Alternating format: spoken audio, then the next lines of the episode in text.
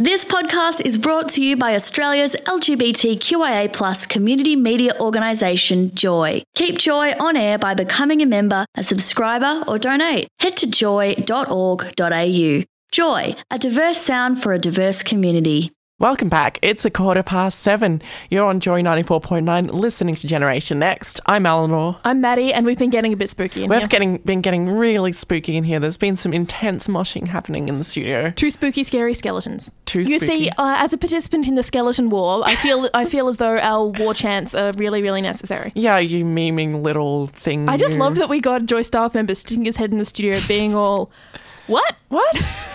just what? That was No, completely honestly, necessary. Just take our word for it. Yeah. Um, this is our last show before Halloween, and it's going to get really spooky.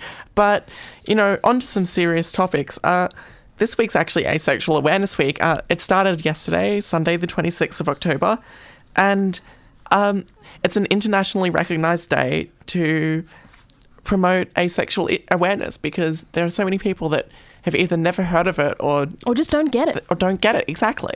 Because what you were saying before is that a lot of people who do identify as asexual and or aromantic, um, just quick definitions here. Um, Mm-hmm. Asexual just means feeling a, a lack of sexual attraction to pe- towards people, and aromantic lack of romantic feelings. That's you know Yep. bare bones, boiled down to basics. Yep. Um, That's th- they're the main identities. There's also Yes. demisexual, which who are people that only experience they're only sexually attracted once they've they've formed really close bonds with people. And there's also grey asexual for all those people that fall somewhere in between. like mostly asexual. Yeah.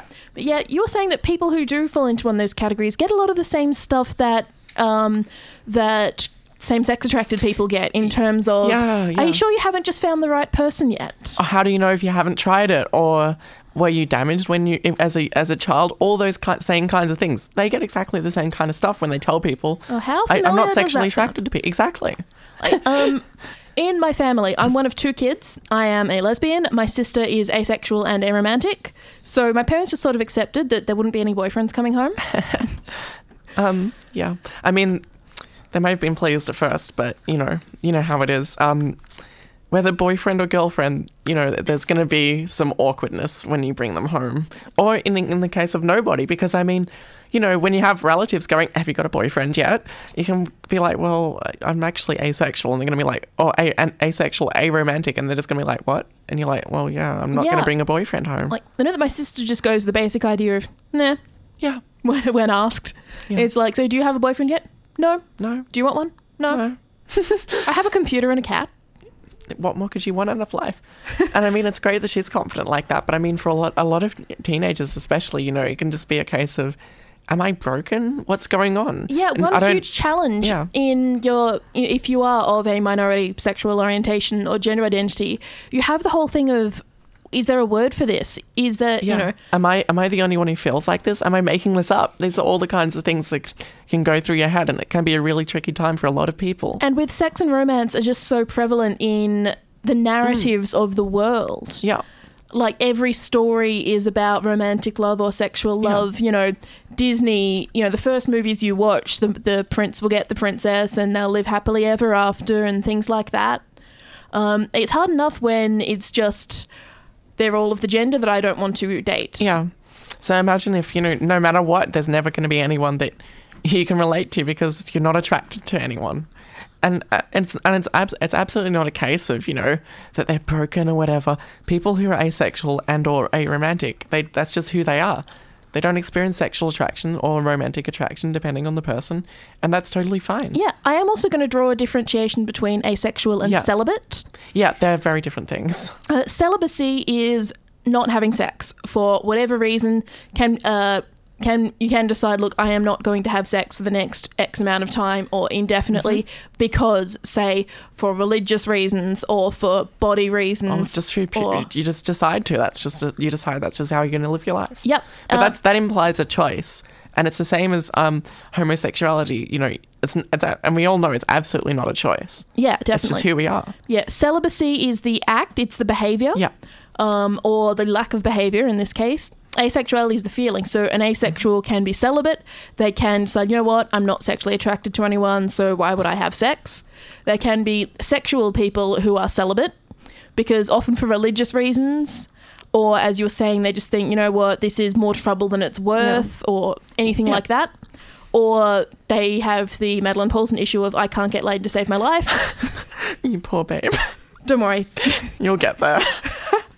And then if you there are want to, of course. then there are asexual people who do have sexual relationships for whatever reason. Some people just some people um some people decide that, you know, their partner's into it and so and they don't mind either way and some people decide that um it feels good even if they don't experience the actual attraction and Yeah. it's it's all down to the individual to decide what feels right for them Yeah, and what they want to do. And you know, if an asexual person does have sex for whatever reason, that doesn't mean they're not asexual. Yeah. Because it is the whole behavior versus identity thing. Because Yeah. that's one thing also with, like, if I was to have sex with a man for whatever reason, I would still identify as a lesbian.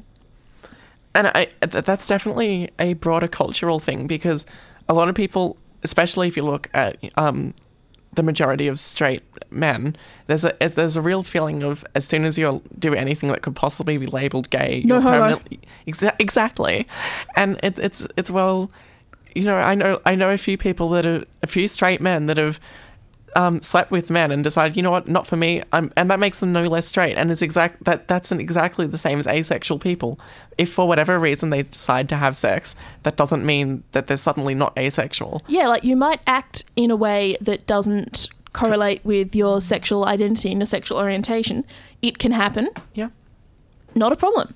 There are also uh, a lot of people will experiment. Like a lot of asexuals will have had sex in like teen years, time when trying to figure out who they are. Just like should Yeah. I should I be giving this a shot? It's like how a lot of a lot of gay people in particular like um, will have sex with people that they're not attracted to. Like a lesbian will have sex with men when she's in her teens or twenties, and come to realize, you know what? No, not No. for me. and uh, but again, it's the same as other orientations. You know, people can absolutely just know from inside that they that they're asexual. It's it they don't have to have tried and decided it wasn't for them. It's you just know inside who you are sometimes. Yeah, or a lot of the time even. It depends. Again, it's all down to the person. that is something that my sister has said. She has lived, you know, she's 25 years old. She's lived this long not having had sexual or romantic feelings for anyone. She said, you know what? Yeah, I found the word asexual. Thought, yeah, Yeah. that works for me. That Yeah. sounds about right. Yeah, and it's it's something that a lot of, a lot of people definitely can ignore because, or if they've not even been exposed to it, but it, it, people definitely get they can get a lot of really nasty things said to them about it because people just don't understand, and when people don't understand, they they, Yeah. tend to be you know I was just thinking about what do you not say to an asexual person? And a lot of it is similar to what you wouldn't say to a gay person or a bi person or Yeah. a person of any other sexual orientation. Yeah. What made you that way? What happened? What went wrong? yeah Um, are you sure you haven't just found you just haven't found the right person yet? Yeah. So, Asexual Awareness Week is uh, a group. They're largely based in the United States, but it is an international effort. And um, they, their stated goals on their website, that's asexualawarenessweek.com, are to essential, the, the essential thrust that they're looking for. They want to help people who are questioning their identity and, and who may or may not eventually decide that they are ace or grey ace or demi ace.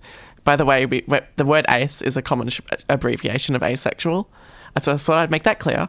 But their goals are to help people who are questioning and to help allies understand and support people. Yeah, absolutely. That's and it's the same as any other equal rights movement. know, it comes down to what we always tell people: just be nice. Just be nice, exactly. I think, like, I remember when I was working in a grade six classroom, the biggest rule for the classroom was don't be a jerk. And, I feel like that's relevant to life. It's relevant to life. It's relevant to everywhere you go. It- As long as you, as long as you know you're nice, the, what's the worst that could happen? Don't uh, answer that. Well, true. you just remember, guys, keep an open mind, and if and if and if anyone comes to you and says, "Hey, I think I'm asexual," just be a nice, supportive friend. That's all we're asking. Yeah, exactly. We'll be back to talk about Intersex Awareness Day right after this. Thanks for listening to another Joy podcast, brought to you by Australia's LGBTQIA plus community media organisation, Joy. Help us keep Joy on air. Head to joy.org.au. Joy, a diverse sound for a diverse community.